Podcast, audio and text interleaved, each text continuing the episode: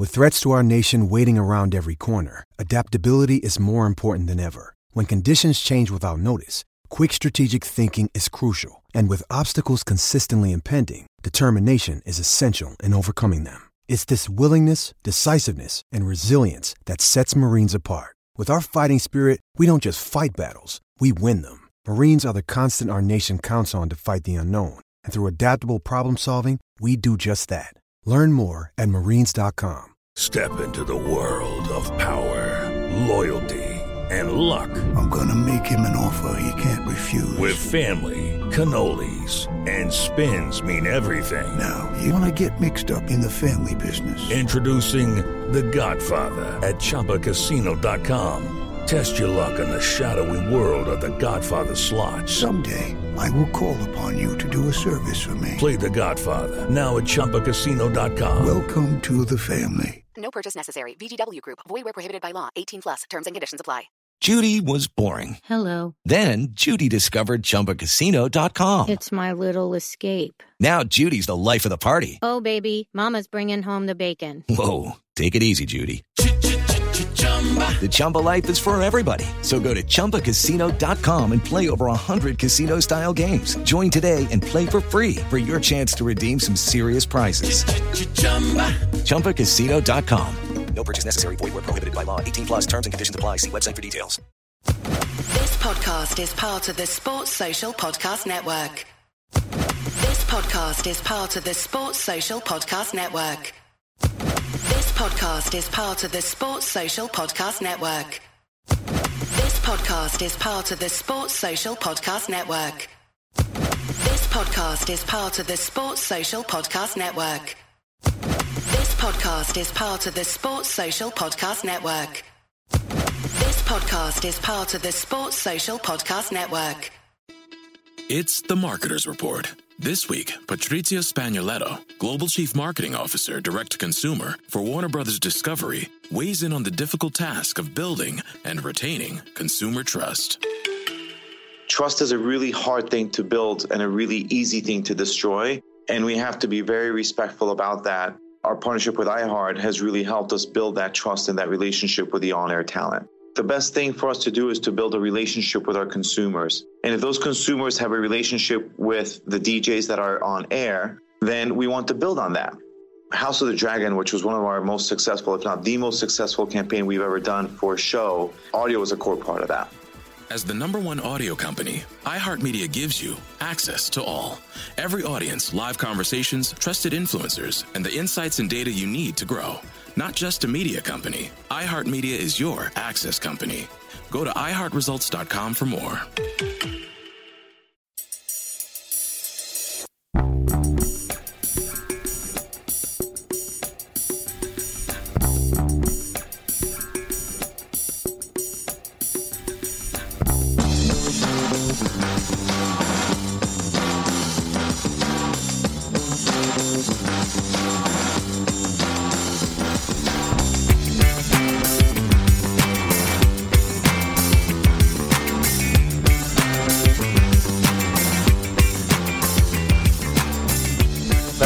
A Celtic state of mind. I'm Paul John Dykes, and today I am delighted once again to be joined by Tony Haggerty, who is a regular feature on the Monday ACSOM Bulletin, and David Sleight, who has been in and out of the bulletins over the last year or so. David, welcome back to the show. It's great to see you guys. It's the start of a new week. We should be starting a new week in a positive fashion. But as always, there's loads to talk about in the world of Celtic, as well as three nothing league victories. But we will start off with that because you know it was a decent enough victory. I felt I've seen a lot of stuff online about it being a Neil Lennon esque performance. I've seen a lot of people saying that. Tony, um, I was chuffed to get the the win. It was fairly comfortable, I think, at half time uh, on the bulletin. Laura and I spoke about Ajeti and the fact he was pretty anonymous. He goes out and scores two goals. Delighted for him on that front. What do you make of that that game at the weekend? Job done. Let's move on to uh, Betis on Thursday night, Tony. Very much so. A case of job done. Results are paramount for Celtic at this minute in time. How you get them, it's neither here nor there. So you're right, Tony. I mean, it is important that you focus on getting the three points on the board, you know, looking at that league t- uh, table, obviously after the Hearts and Hibs draw and saying, well, our target is Rangers are three points ahead of us, uh, and we're, we're basically wanting to be within touching distance. And I hate saying that by Christmas in terms of the, the league title because, you know, that would be an improvement. You remember you come back from an international break and the star striker was injured. Mm-hmm. So that's sort of kind of plans into turmoil a bit. You know, you, you handed debuts to Cameron Carter Vickers, Jota. You know, not sure how they're going to go. You know, they, they came through them with flying colours. You know, all right. I, I think the problem is they set they set a high bar in the last two home games with six 0 destructions of uh, Dundee and St. You're not going to win six 0 every every weekend when you're at home. That's just not possible. I think people were a bit dismayed with the, the football that wasn't up to that standard. Even Ange himself, I think, said it was just all right. But at least you're saying all right, and they won three nothing. Know, it took them a while to break Ross County down. I think people were getting frustrated with that element of fortune that broke them down. You know, and I agreed with you. I had to change my man by man's very swiftly about Ajeti. I get two more kicks than Ajeti, but I didn't get two more goals than Ajeti. You know what I mean? And the thing about him was, yeah, he was largely anonymous for most of that game, but his two goals were two strikers and two poachers' instinct goals. So that you can't teach. You know, just maybe want him to get more involved. But he was there in the right place at the right time to head both of those goals in. So, you know, you can't fault him for that. That's what strikers do. You know, you know, had Henrik Larsson did that and he's competency, and people say, "Oh, he was brilliant," you know. So, I, I again, I like you thought he was pretty ordinary, but it doesn't. It, it, takes extraordinary skill to be in the right place at the right time as a striker. His first headed goal was a lot more difficult than it looked, and then the second one he stooped very low. You know, again, difficult skill, but in there, in there to do it. So I'll cut him some slack, and hopefully he takes a confidence boost from that himself, because mm. he looked like a man who, when he went through on goal with that first chance that McGregor set up for him, didn't he look confident enough that he was going to finish it? Don't know what you thought as he ran through. I, I didn't feel, you know. So hopefully he relaxes a bit. You know, I, I get back to it. Strikers need to relax, yeah, yeah, and let, it, and let it flow. He did what was natural to him. He threw himself at the, those two headers and scored. Because that comes natural to him what you're talking about there, it, it, brings back this, and I'm not comparing the players, but it brings back an interview I listened to uh, by Kenny Dalglish where he was asked to describe his goal for Scotland against Spain, and he couldn't describe it. He said, I can describe it by looking at it on the screen, but I can't tell you what was going through my head because it was just natural. It was instinctive. And I think that comes with confidence. The minute a player lacks a bit of confidence, they seem to second guess what they're going to do next. They don't do what is natural to them. And I think that first chance he had in the first half seemed a wee bit like that. It was a wee bit laboured, David. It, it was. Um, and you could see that Ajeti was understandably struggling for confidence at the at the start of the game. He kept, I noticed he kept sort of pointing at, at, to teammates as if he was about to make a run, but he never made the run, and the teammates didn't make the pass. And it, it may be a, a, sort of lack of confidence on his part, um, not you know not making the runs, or a lack of confidence perhaps on the part of his teammates as well. All the better to see him get those two goals in the second half. I think that would have done his confidence no harm at all. And, and I thought he looked a livelier player um, once he, once he got the two goals. He seemed to be buzzing a bit more. We certainly missed uh, Kyogo's movement in the first half, um, and at times, by comparison, Ajeti looked a bit a bit static. But uh, so much of a striker's makeup is down to is down to self confidence, and it would be understandable if Ajeti was a wee bit short of that at the moment. But hopefully, those two goals will have done him a lot of good. A lot of other positives to take from Saturday. I thought. I thought Jota had a good game out on the left, particularly in the first half, faded a bit second half. Cameron Carter Vickers, man of the match performance, speaks for itself. Chipped in with the uh, chipped in with a goal. Um, Juranovic at right back, maybe a wee bit less convincing than than he was at Ibrox, but um, there were some positives to take, even if the performance was a wee bit laboured compared to the last two home games. Yeah, it was. Now we might be in a situation where Kyogo comes back in. Tony, we've got a a striker in Ajeti with more confidence so that you know you can call upon him perhaps to bring him into specific games where you're looking for more of a poacher's instinct or periods of a game where you want to throw him in. And then, of course, we've got Giakoumakis, who we've not seen in action in a Celtic jersey yet. And we could actually have a situation there where we are far better covered um, should Giakoumakis hit the ground running, and we've got three strikers who can do specific jobs. Now, uh, David already mentioned we did have a couple of debutants, one of whom put in a man of the match performance and got a goal. The other, I thought Jota was very impressive in the first half. Um, if there wasn't perhaps the finished product, and a lot of people have been saying that it's his finished kind of product, his end product that that you're looking at. He faded a wee bit, but Abada came into the game, so it wasn't a massive concern. When we're looking ahead to Thursday, Tony, how many of these players are in the manager's starting lineup? And I would include also Juranovic, who David mentioned, but also young Adam Montgomery, who I think came on and acquitted himself very, very well. Yeah, I got pelters for my man by mans because I gave Montgomery a five, but only due to the fact that he played like 40, whatever it was, minutes. No, I toyed with the idea of giving him a six because I quite like Adam Montgomery. And when he's came on and, and, played at left back, he's really acquitted himself well. You know, he, he's, he's did nothing wrong. So I would actually quite like if Taylor's not available, then I wouldn't mind seeing Adam Montgomery there. I think he looks quite, you know, looks very natural. And Celtic got a, a, a forward boost when he came on as well. You know, Juranovic, again, I thought he did okay, but others said he got skinned a few times, you know, so that's it's all about opinion, isn't it? But I quite like the look of Jota. I think once Jota hits his stride and Kyogo's come back into the side, I think they can link up really well. I think Jota's got that eye for that killer through pass, you know, and that Kyogo could latch onto no problem at all. Yeah.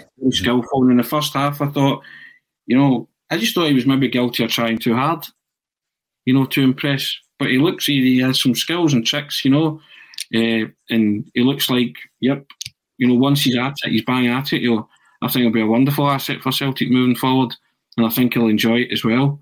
He'll faded the second half, but a lot of the ball went down the right hand side to Abada's side, didn't it? You know, the cross for the second goal came from Abada's side. So, you know, I, I don't mind that, but I thought he showed enough for me to put himself into contention, certainly, because you're going to have to go to Real Betis and score, aren't you? Mm. You know, to get a result. So, uh, Ajeti hopefully he's got confidence, but Carter Vickers is just a big unit, isn't he? He's a kind of throwback to big units of defenders at Celtic quite liked, and Martin O'Neill particularly liked. You know, that kind of no nonsense. And then and strolled forward and, you know, uh, had the wherewithal to take a shot at goal you don't shoot, you'll no score. But just decided, I'm having it. Okay, it's took a massive deflection, but it's ended up in the back of the net. It's ended up where he wanted it, and we and the team needed that break at that particular time. But I just look at players and I think, right, can you do? Can you master the basics, especially defenders? And I thought you'll do it for me. And I think a lot of Celtic supporters felt like that too. That you know he looks he looks rugged. He looks like kind of no nonsense, and and I think Starfelt felt felt comfortable with him. Yeah, by side mm-hmm. felt more comfortable. And I think that says a lot. You know, that presence gives you that physique. You know, you look there and you think, well, any centre forward like, oh, we're in the game. You know, and I'm not saying he's the finished article by any stretch, but I, I think a lot of Celtic supporters felt the same. Staff felt they felt comfortable because they looked at him and thought, you know what, you, you'll do a job, you'll be all right. mm-hmm. You know, yeah. so yeah, yeah, I'm quite, I was quite happy with Carter Vickers and the man of the match, as David said, performance said it all, really. You know, uh, last week we were speaking about as you're able to do, you're able to speculate on what you feel the predicted lineup is going to be leading up to a game. And I was talking about, you know, given Carter Vickers debut um, at the expense of Stephen Welsh. And Stephen Welsh is a player who I've long championed. I, I really like him. I think he's been a, a very good acquisition to the squad. Uh, you know, he's come through the, the youth process at Celtic. And when was the last time we had a centre half to do that and actually play 50 or more games, which Welsh is heading towards? And you're probably going back to Stephen McManus you know, because we haven't. There's been a real dearth of centre halves come through the Celtic ranks in recent times, and then on the right, the right hand side, uh, the decision was made for Ange Postecoglou because obviously Ralston failed to make the game, um, and we're unaware, unaware at this moment in time he was going to make it on Thursday night. And when I, I spoke about that, David, I spoke about the fact that you know the likelihood is Juranovic would start, but but Carter Vickers would probably start as well, and Ralston and Welsh would drop out there was some criticism around that saying, well, you've got to give youngsters a chance. And I get that because I'd love for half the team to be youth graduates. But when you bring in these players in, and in the case of Juranovic with a fee, um, I think that the manager's bringing them in to play them. And there are going to be some casualties or fall guys. Uh, and unfortunately, that fell on Ralston through illness and Welsh. When it comes up to Thursday night, do you think we're going to stick with those two? Because I do get the feeling that he sees, Ange Postecoglou sees them as part of his first choice back four. Yeah, I reckon he does too. Um, so I would expect those two to play on uh, on Thursday night against um, against Real Betis.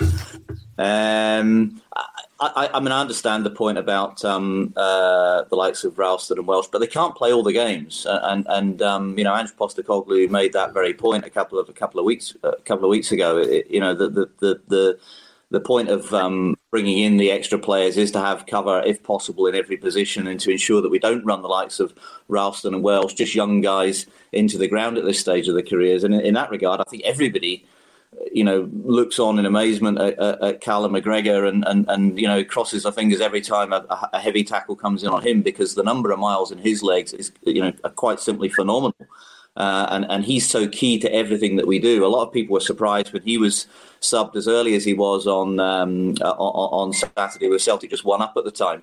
Um, uh, but I, I, think that was Ange just you know thinking thinking ahead to, to Thursday and thinking about the minutes that, that McGregor's played, and of course you know called up on international duty, trip over to uh, to Vienna during the week. Um, you know he, he he he simply can't do it all, and, and, and neither can neither can Ralston or Welsh. But I'm sure that we'll see um, Juranovic and Cameron Carter Vickers play on Thursday night. But I'm sure also that um, Ralston Welsh and the others will have a part to play as the season progresses.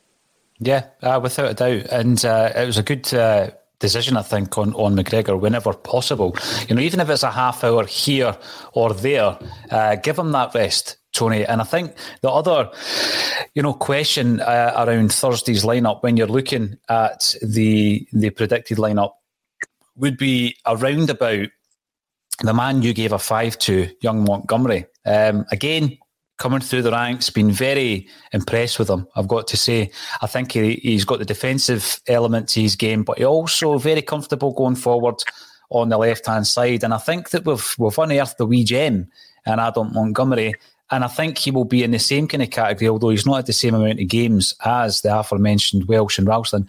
But I think he's going to get game time uh, alongside these two guys. So what, what are they, 19, 21 and 22?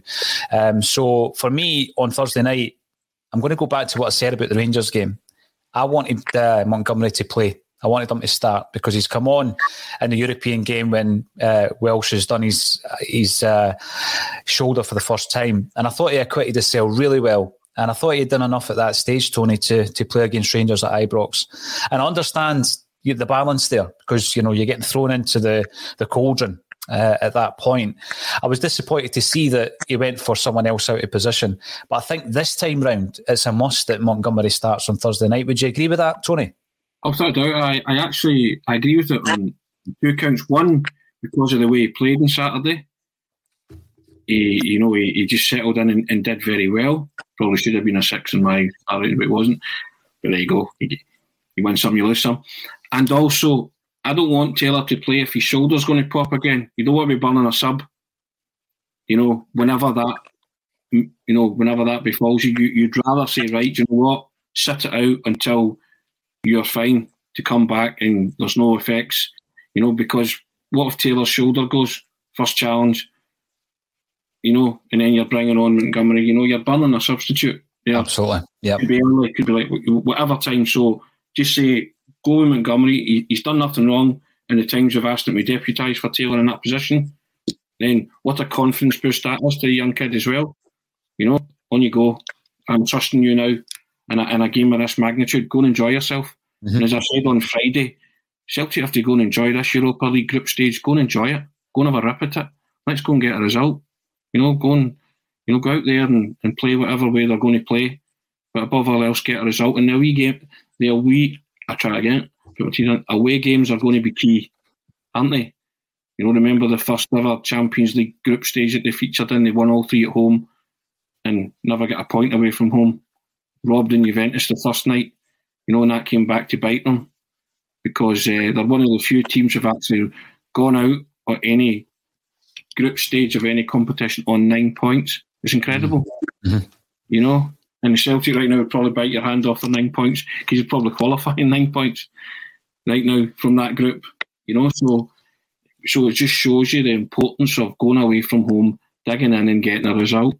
Any kind Getting of something, result. yeah, Mm. absolutely. something, you know. So you go there and you play a team that's capable of getting a result, and I think Celtic are capable of going to Spain and getting a result. I said before, I don't look at this group and it puts the fear of death into me.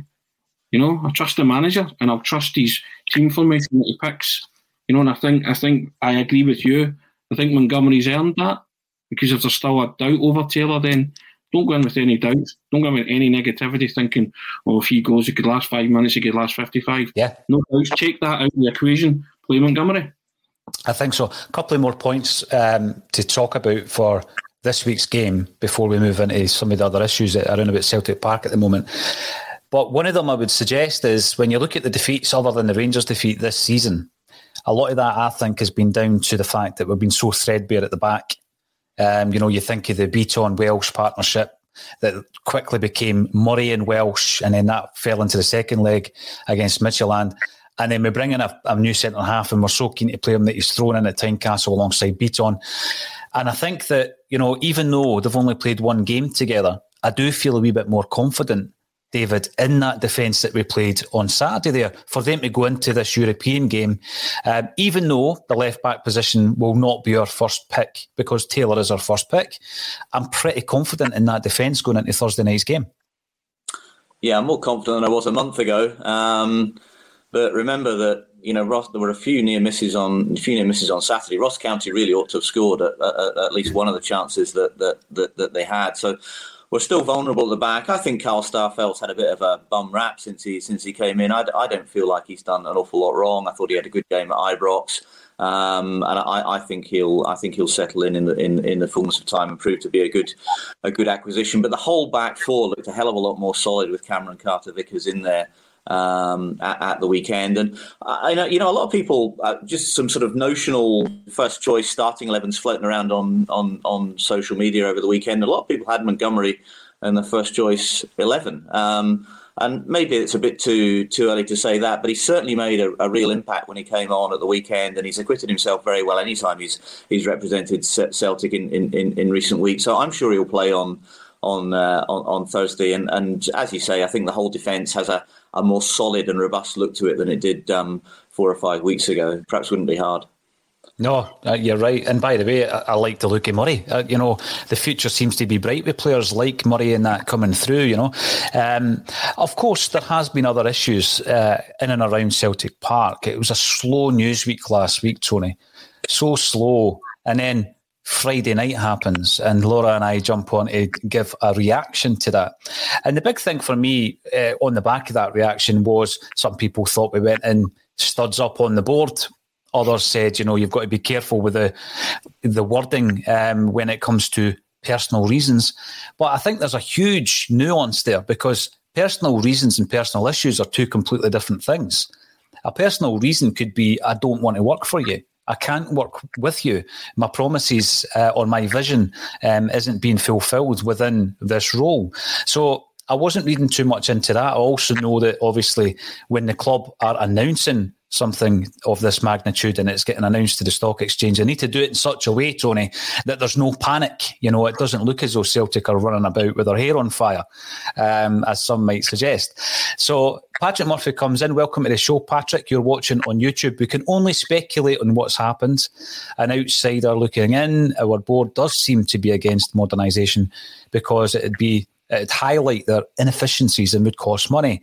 We go on as dinosaurs. Now, yeah, there's always an element of speculation, but isn't that what alternative media is? Because media uh, is often something that's been fed by the source. So it's going to be fed by the football club directly, Tony. It's going to be fed by a government and it's going to be reported as gospel. Then you have a, a different view on it. You have an alternative look at the situation.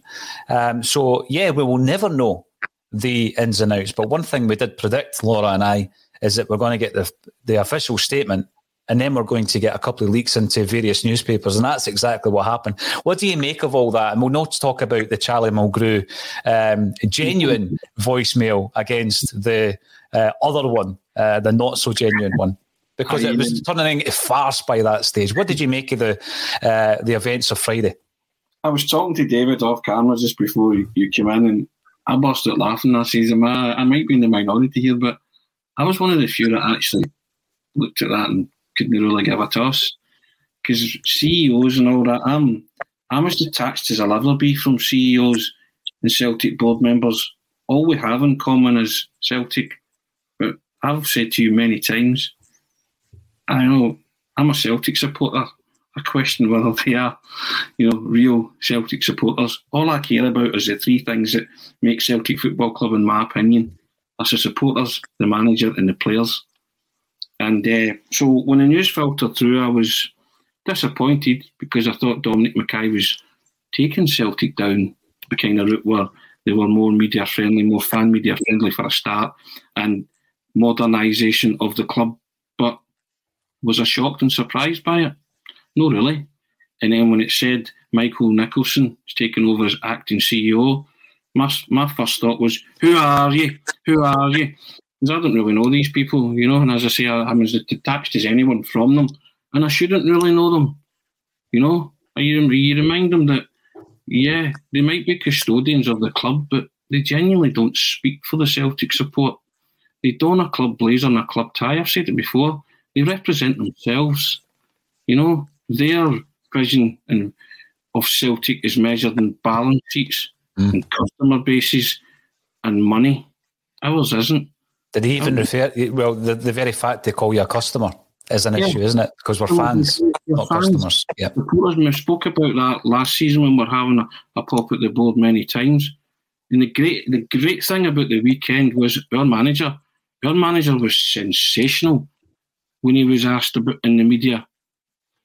White noise. He just kept he kept saying that's over there. I'll let them have their squabble. And he even said to a guy, if you think if you think that nothing in my head fo- focusing on Ross County, then you've read me wrong.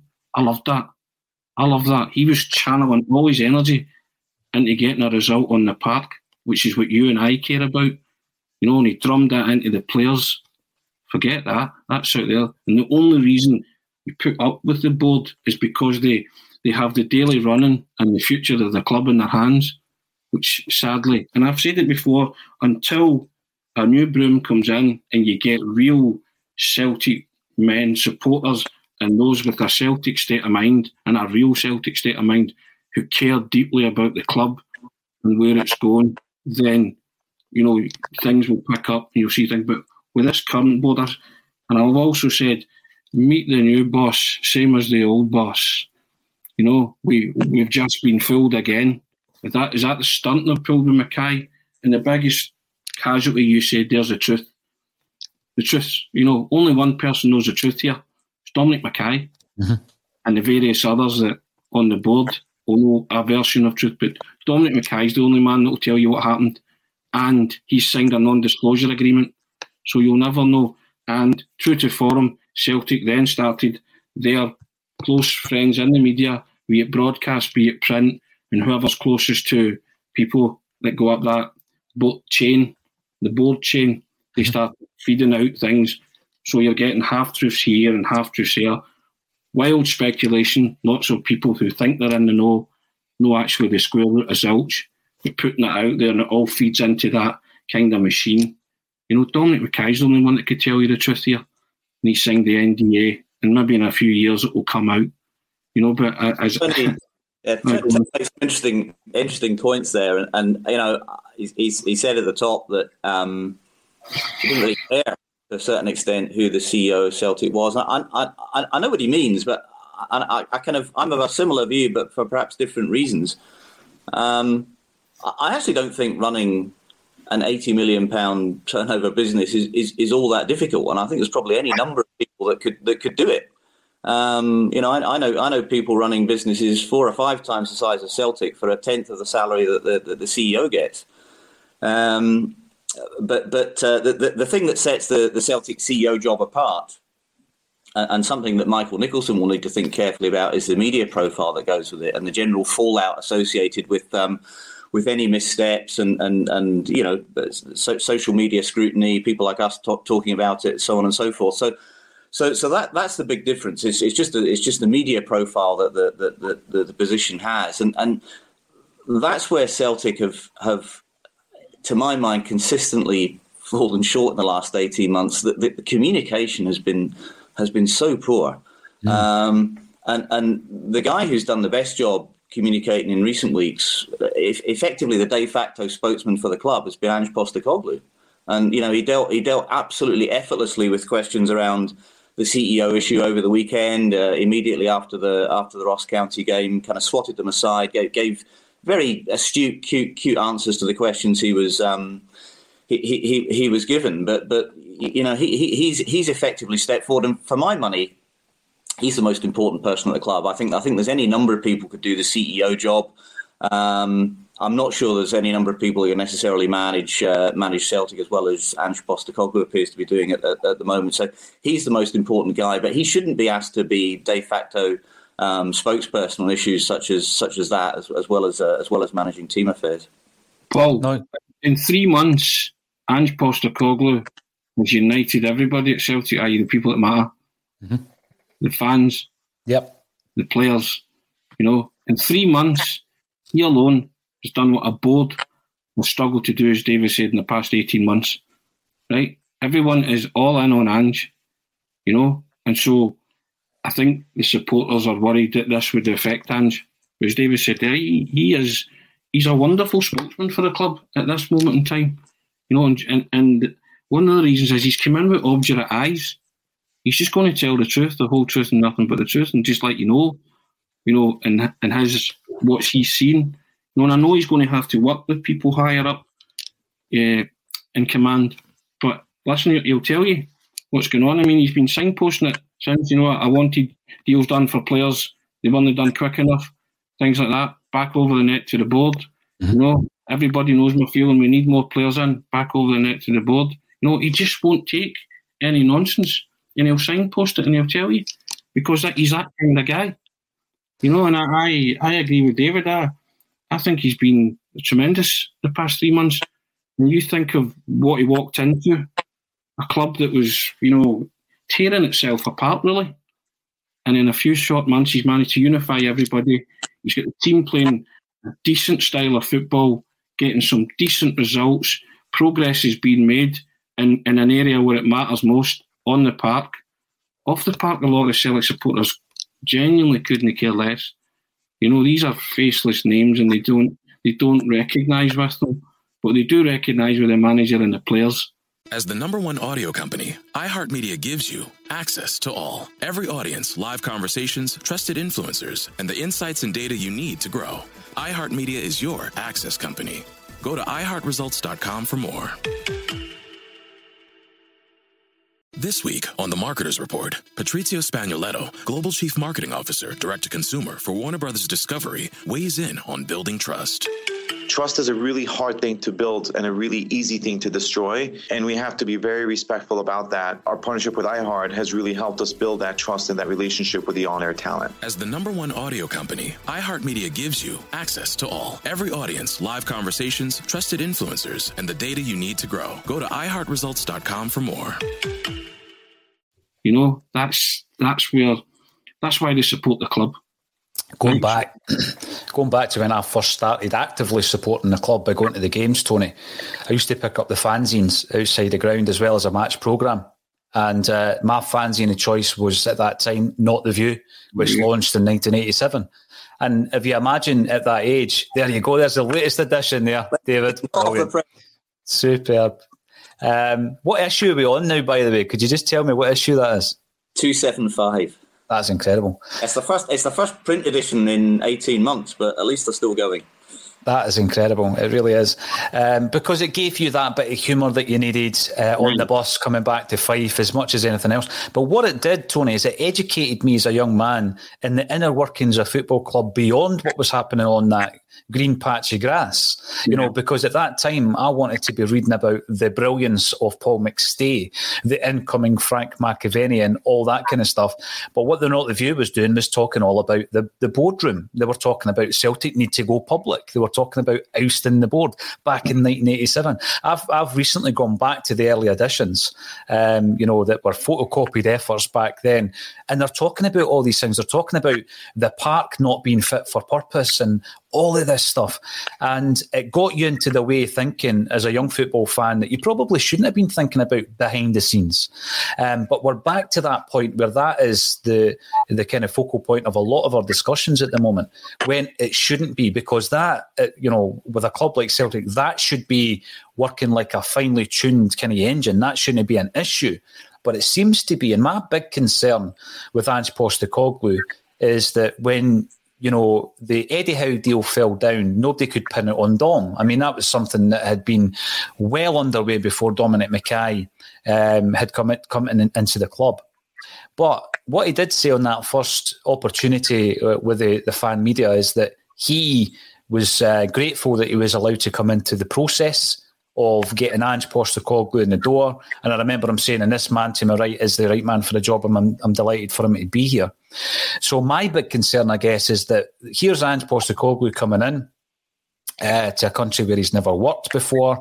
The man who apparently was a part of the process um, was Dominic McKay, who's no longer here the backroom team that he has spoken about, and I don't just mean coaches, but you know the data analysis and sports science guys that he wants in the club have not yet arrived, and I just don't want him to appear um, as an isolated figure at Celtic. Now, I think he's strong enough, David, in terms of his character and personality, as Tony said there. I mean, the way in which he's dealt with the, the media scrutiny um, has been very, very impressive. The way that he's dealt with situations that weren't of his making in terms of personnel has been very impressive. We've been impressed with a lot that he's done. Does it concern you, though, that he does or he may appear as an isolated figure now that he's come here and he's got none of his own team around about him, or indeed the person who played a part in bringing him here? Well, we certainly don't want him becoming an isolated figure. Um, you know, I said a few moments ago that I think he's currently the most important person at the club, and I doubt that many would agree with me on that point. Uh, certainly off the field, at any rate. Um, uh, but but I, you know, I think I think everything that Ange said over the weekend in, in the immediate aftermath of the Ross County game suggested that he doesn't feel like he's an isolated figure. He kind of played down the Dominic McKay departure distanced himself from you know how how much influence Dom had on his arrival at the club. So you know it's, it's certainly not something that we, we, we want to see happen. I, and I, I, but it, it, you know it, it, it, it may be that in a kind of curious sort of a way that Dom McKay's departure strengthens Ange Postecoglou's hand at the club because he he is now clearly so pivotal on and off the field to everything that we do um, that you know I think in terms of um, in, in, terms of uh, leverage with the board, he's probably in a pretty he's probably in a pretty strong position to dictate terms. Yeah, you know that that was something that I was thinking about when I was talking to Laura, and we did mention that that he seems to be in a position now, not only looking ahead to the January transfer window, but also these other figures that he wants in the backroom team. He's never really mentioned Tony any concerns that he has with the coaching staff. He said when he came in, "Listen, I'll I'll assess the guys. They've kind of gone back into the shadows. Uh, they're not at the forefront of our minds as much because the results have been slightly better than they were under uh, Neil Lennon nearer the end." I think when I'm looking at the situation at the moment, and I'm not comparing it back to the old days with the old board, they're two completely different scenarios. But I'm looking at a, a board here who dragged their heels on the Neil Lennon uh, situation, and uh, you know they should have made a decision long before they did. Who dragged their heels on the Eddie Howe appointment to such a point that he was in a position to walk away from the deal at the eleventh hour, um, and now they've appointed regardless of the reasons behind it, they've, they've appointed the wrong man because he's no longer here, Tony. And you look at the, the three kings behind me Matt Busby, Bill Shankly, Jock Stein. The, these three men played such a part in the respective clubs, Man United, Liverpool, and Celtic, that they were almost irreplaceable they'd been there for so so long. You'd probably throw in Alex Ferguson into that kind of category as well. Brian Clough. How do you replace these guys? They're football managers, of course, but when there's a such a colossal influence at a football club. and what I'm talking about here is Peter Lawwell, for example, that when he leaves after 17 or 18 years, it, it's almost an impossible task to replace him. I mean, Jock Stein, when he leaves Celtic in 78, the only man that could take over the, in the hot seat was Billy McNeill. There was no real obvious choice. Um, and had they made an appointment from within, there probably would have been a backlash back back then when it was announced in January as well, Tony. Was it an impossible job for Dom McKay? Has Peter Lawwell left? That's another good question. He's not left the building per se, uh, but in terms of the decision making process, we are led to believe that you know he he is uh, in a situation where he will not be influencing the day to day running of the club. Well, what what was very impressive was Ange's football man, right? And he clearly demarcated those lines. But what he did also say was he, he got on well with Michael Nicholson. Mm.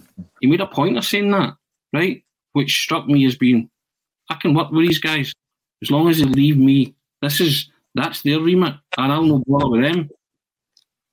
I'm doing this. I'm a football man, and I'll, you know, obviously they will merge at some point because you'll need money for transfers et al. But he made a point of saying, I've got on well with this guy, the acting CEO. You know, name checked him, so you don't have a problem. You know, so that didn't strike me as a guy who wasn't willing to work with them. And when I say I don't care about the, you know, the board, I, I genuinely don't, because I want the manager to work on the football side of things. I want to hear from the CEO when he's CEO when he's telling me about figures and stuff. You know, that's all the only time I want to hear him speak. But when the manager says to him, I need X player, it costs X amount of money, I expect him to sign him, I expect him to back the manager. You know, because he's shown he's got an eye for a player. You trust him now. And but do you trust the board not to annoy this guy that he, he walks? That's the worry. Not entirely. Yeah, not, not entirely, entirely, right? Not entirely, right? So, but I'm I trust Ange.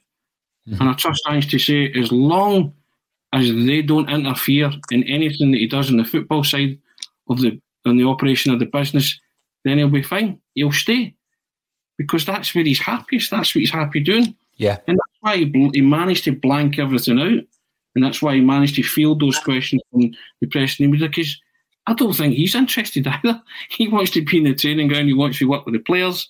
Players he's got now up until January, and then he'll turn his mind. And people keep saying to him, you know, do you need a DOF? Do you? And he's like, I'll deal with this. You know, do I need a DOF?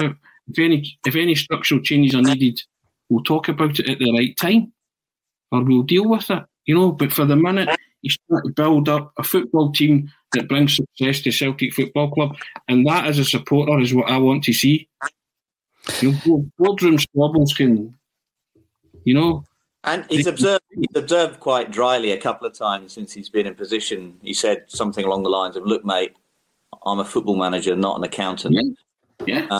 Uh, and it, and and you know, it, it, it's a kind of good one-liner, but there, there's a there's a there's a bit of oomph behind it as well in terms of in terms of what he means, and he's very clearly, you know, set set demarcation lines between his role and the role yeah. of the board, and I think everybody gets that. Um, he's also stepped up the plate in terms of uh, covering some of the communications void that we've uh, that we've spoken about. I, th- I thought, Do- I mean, Dominic McKay probably did have a you know a, a tough job when when when coming in. Uh, he come in from you know the, the Scot- Scottish rugby.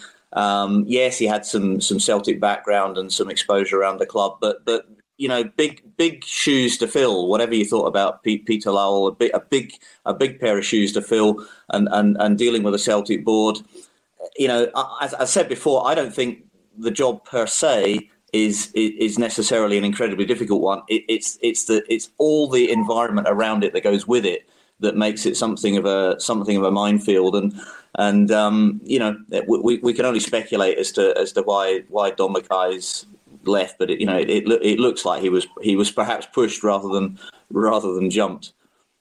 You know, we've mentioned a few times engagement, uh, lack of communication, David. There's a couple of things I want to run by you, see what you, you think here. First and foremost, there has been an increase in engagement with fan media, uh, with the thinking behind that being that, you know, there are groups of Celtic fans who listen to various different podcasts or read various blogs, etc. And if the club are able to engage with these groups, and I think the group was probably 15 strong uh, initially, mm. then that can be filtered in to their various audiences. And it's and it seems to be working really well in that respect. The one criticism I've heard it's not coming from us, but from some of our listeners, is that it's all great and well speaking to players that have just arrived at the club or, you know, in the week leading up to a big game. But wouldn't it be better if we could get more access to the decision makers, not just in the football sense, but uh, behind the scenes? And I don't know how, um, you know, receptive the club would be to that. However, this only came in as a result of Dominic McKay being involved at the football club. I mean, Tony, you know how long I have been requesting for access. I mean, since the day that ACSOM started over four years ago, we've been trying to get some form of access to the football club. Uh, not always just to press conferences, but for other reasons, interviews, etc. And it's not been forthcoming. The club completely uh, were against that. And I don't mean the media team, because obviously they are are um, uh, being told what they can and can't allow. Do you see it continuing? It was obviously something that was uh, created by Dominic McKay. Do you see it continuing? And if it doesn't, Tony, what does that say about the board and their kind of attitude towards the Celtic support? I think it'd be a major slap in the face to the Celtic support if fan media engagement is discontinued. But then I go back to, would it surprise you?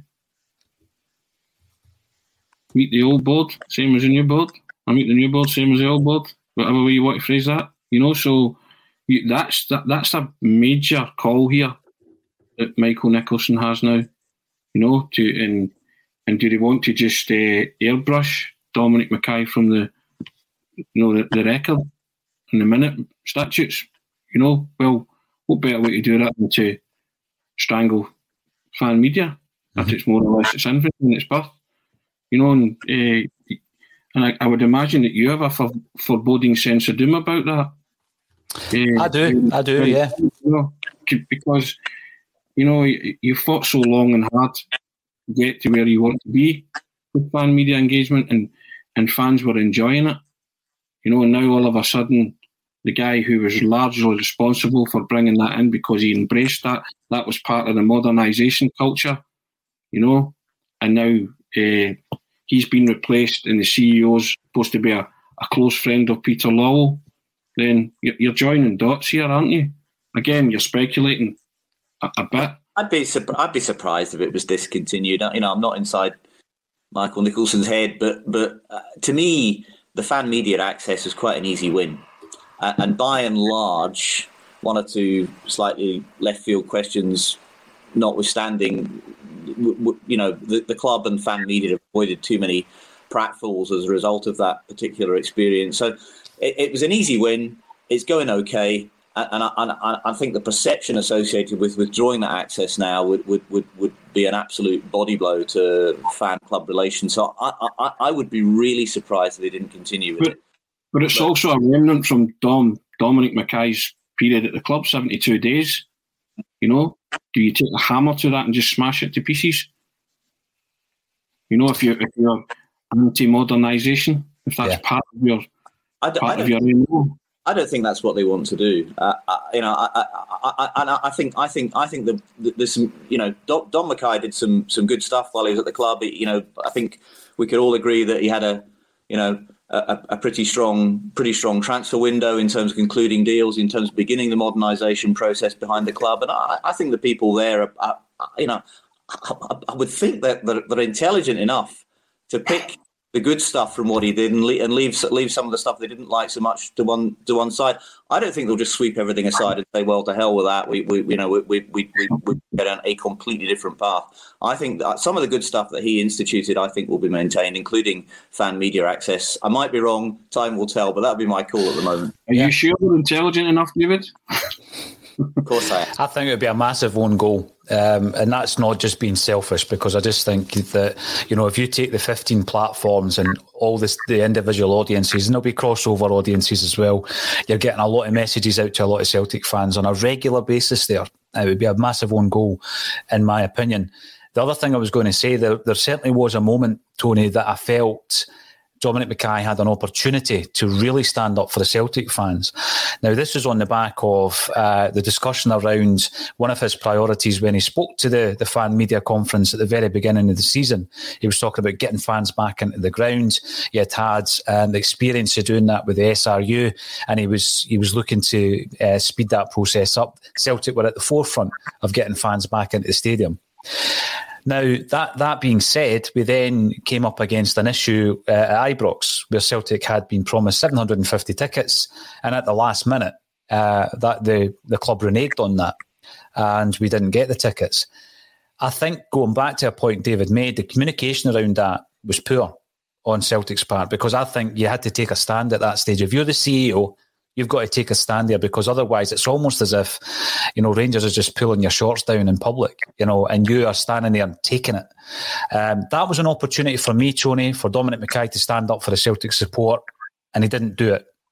Am I being harsh or do you agree with that? Celtic should have had supporters into the ground at that Ibrox clash. No two ways about it. A solution could have been reached, an amicable, an amicable solution. You know, these are big club decisions the two of them had to get round the table and act like big clubs that they are, you know, and try to tell me that they could not have come up with a, a solution where Celtic got tickets and Rangers got tickets for the corresponding fixture in, in January. Uh, I just, I, you know, I was quite astounded by that, you know, and I thought Celtic handled it badly. I thought Dominic McKay handled it badly. Uh, it is, you know, the unique selling point of any Rangers Celtic Celtic Rangers game is is the supporters. I get back to it. They're the most important people. Football clubs. You know, so a, a, a derby match with no away support, there's something missing there. Always will be. And it's wrong. It's just plainly wrong. And how Celtic directors and Rangers directors can't rise above this petty nonsense and sit round a table and say, okay, let's sort this out once and for all.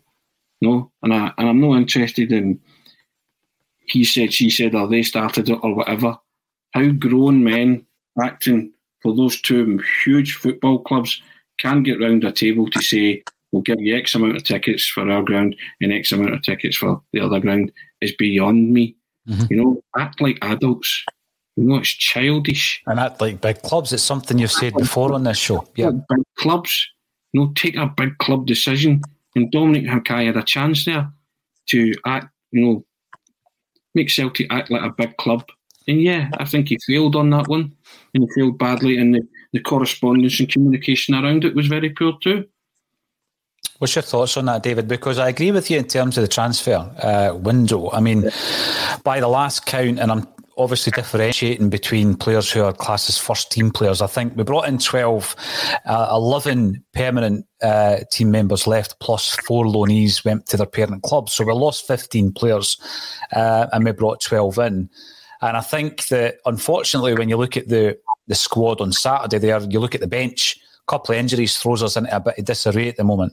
Yeah. But it is only one transfer window, and we're looking ahead, obviously, to January. And hopefully, the, the January transfer window being more active than January past. So I would agree with you in terms of transfers. I don't think you can expect to get more than 12 first team players in, in the door.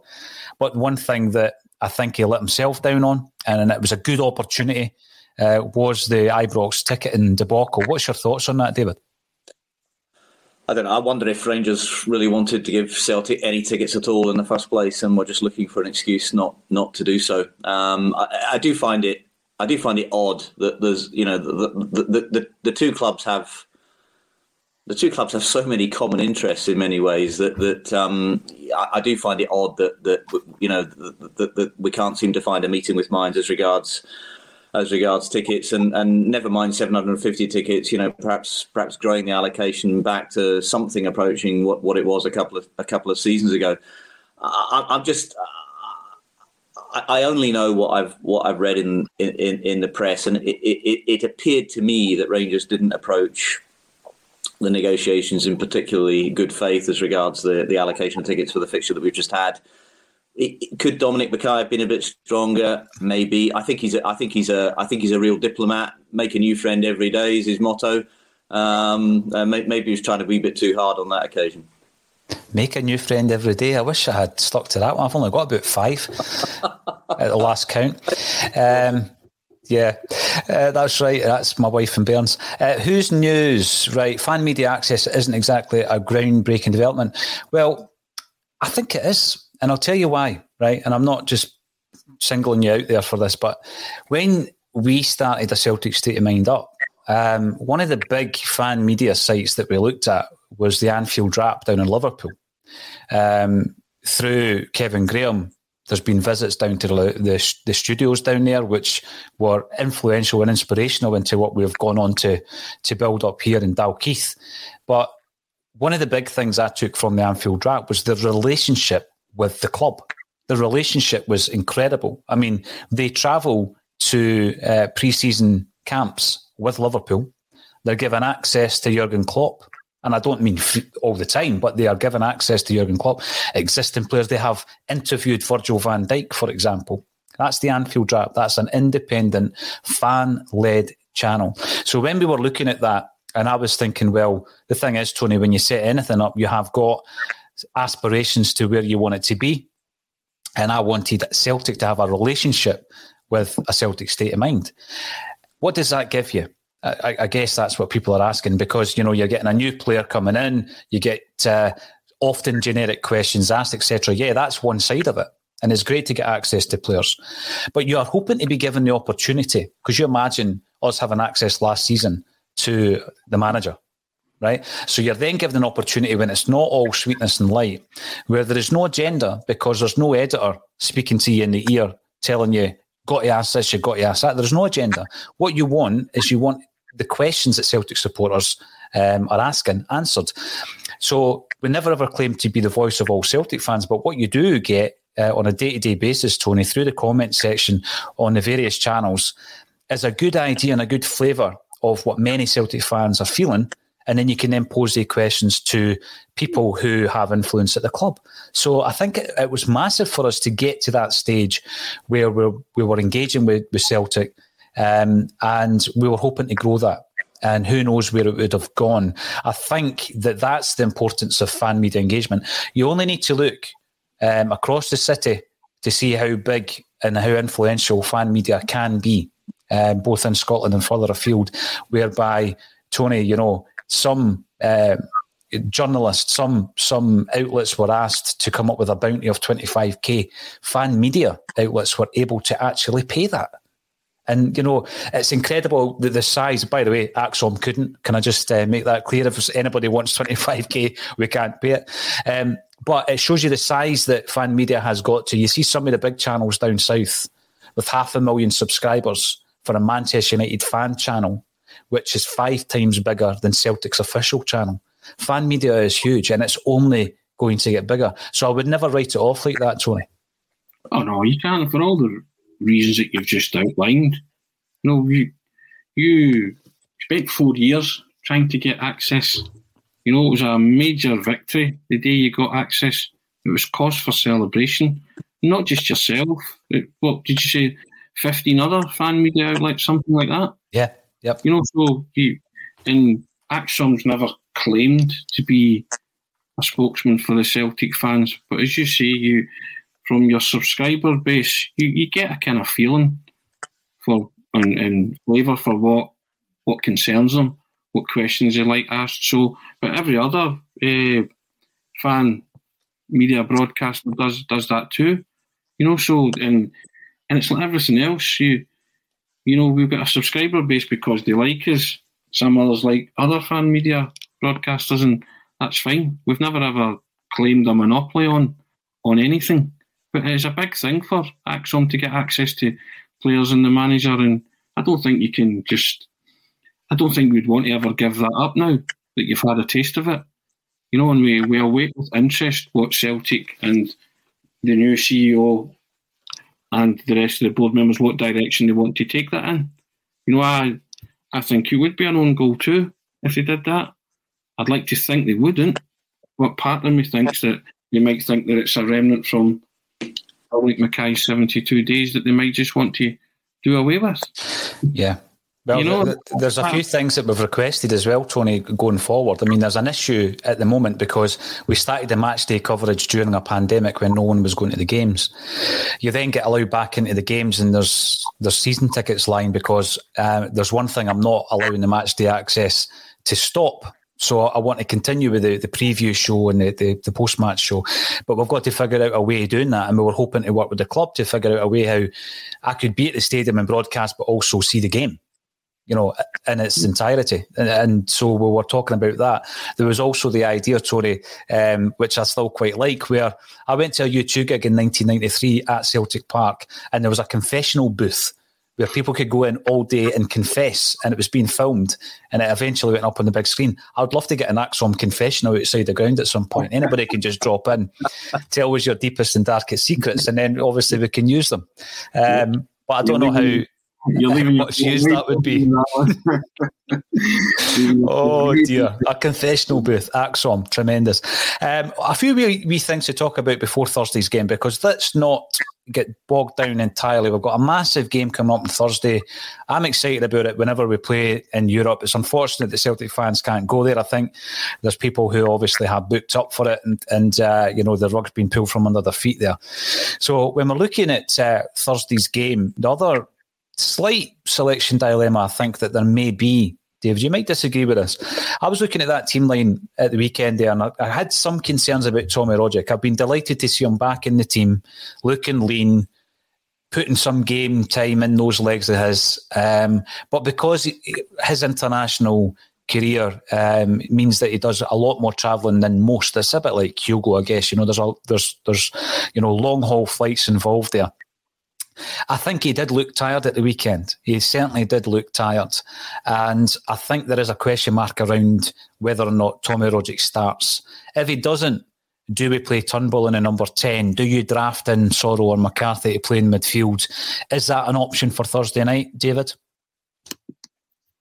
Good question. Um, I thought Tom Rogic lacked a bit of zip at the weekend as well. He, he, he didn't look the player that he'd looked in, in uh, certainly in the previous in the previous home games where the ball just seemed to be, you know, basically on a on a on a string stuck to his stuck to his boot. Um, uh, so, will it, would I play him on Thursday? Probably I would. Uh, probably I would. Um, I mean, as, as, as usual, I'm sure if he does start, he'll probably play just the first 60, 70 minutes and then and then come off in the, in the usual way. But uh, I, I, would I would be inclined to I'd be inclined to go with him on the basis that he'll he'll, he'll have had an, an, additional four days recuperation, and his early season form was absolutely spectacular. And I'd like to I'd like to capitalise on that. None of the none of the other options that you articulated there sounds especially appealing. Uh, but we, we are we are now having once had an embarrassment of riches in midfield. We are now somewhat somewhat bereft of uh, of enticing options. No, you're right. You're absolutely I think, right. I think this is tailor made for McCarthy and to push McGregor further forward. Uh, if McCarthy is fit, you know, 100% fit, I think this is a game that McCarthy can come in and allow Callum McGregor to function further forward because you're going to have to score. You're going to have to take something from that. I, I, I would assume, you know, might have to score more than one. And I think if M- McCarthy can come in and sit, then it might allow McGregor to be, you know, used further forward at the expense of either Rogic or Turnbull, I would say you know, because neither nor have covered themselves in glory in the big matches that Celtic have had so far, and, and neither nor on Saturday were were particularly impressive. So I think McCarthy could possibly come in and you make the decision on Tom Rogic or Turnbull. You know, so uh, it's it's that's that's the swap I would make. I, I've got concerns about that as well. Mm-hmm. Uh, you know, and uh, I don't. I think most Celtic supporters would, you know, but I think they, we have to start now getting game time into McCarthy. You know, I if, think so. And he has been declared fit. The manager said he's fit, so now you've got to see what he's got. Yeah. You know? Give him the game time and let's yeah. see what you know because people have written him off. He's only thirty which yeah. is nothing for a footballer these days.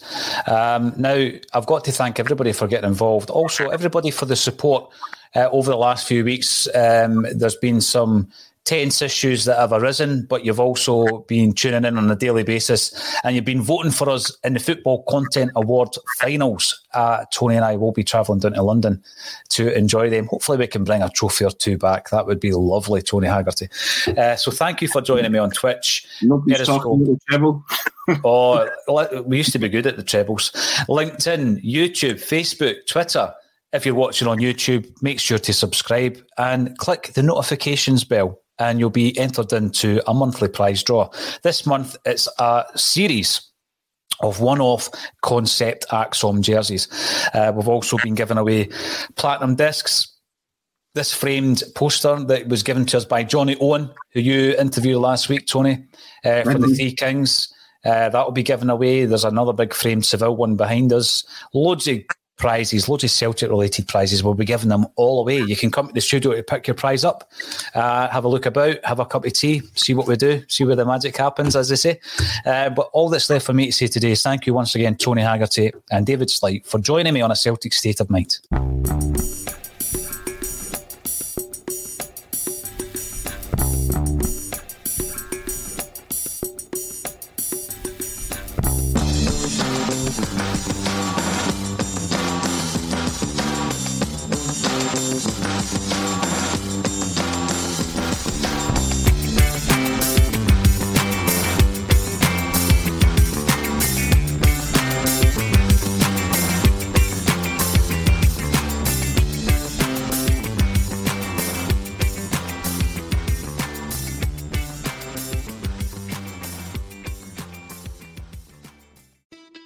It's the Marketer's Report. This week, Patrizia Spagnoletto, Global Chief Marketing Officer, Direct to Consumer for Warner Brothers Discovery, weighs in on the difficult task of building and retaining consumer trust. Trust is a really hard thing to build and a really easy thing to destroy. And we have to be very respectful about that. Our partnership with iHeart has really helped us build that trust and that relationship with the on air talent the best thing for us to do is to build a relationship with our consumers. And if those consumers have a relationship with the DJs that are on air, then we want to build on that. House of the Dragon, which was one of our most successful, if not the most successful campaign we've ever done for a show, audio was a core part of that. As the number one audio company, iHeartMedia gives you access to all. Every audience, live conversations, trusted influencers, and the insights and data you need to grow. Not just a media company, iHeartMedia is your access company. Go to iHeartResults.com for more. Sports Social Podcast Network. Sports Social Podcast Network. Sports Social Podcast Network. Sports Social Podcast Network. Sports Social Podcast Network. Sports Social Podcast Network. Sports Social Podcast Network. Sports Social Podcast Network. Judy was boring. Hello. Then Judy discovered ChumbaCasino.com. It's my little escape. Now Judy's the life of the party. Oh, baby, Mama's bringing home the bacon. Whoa, take it easy, Judy. The Chumba life is for everybody. So go to ChumbaCasino.com and play over 100 casino style games. Join today and play for free for your chance to redeem some serious prizes. ChumbaCasino.com. No purchase necessary. Void where prohibited by law. 18 plus terms and conditions apply. See website for details.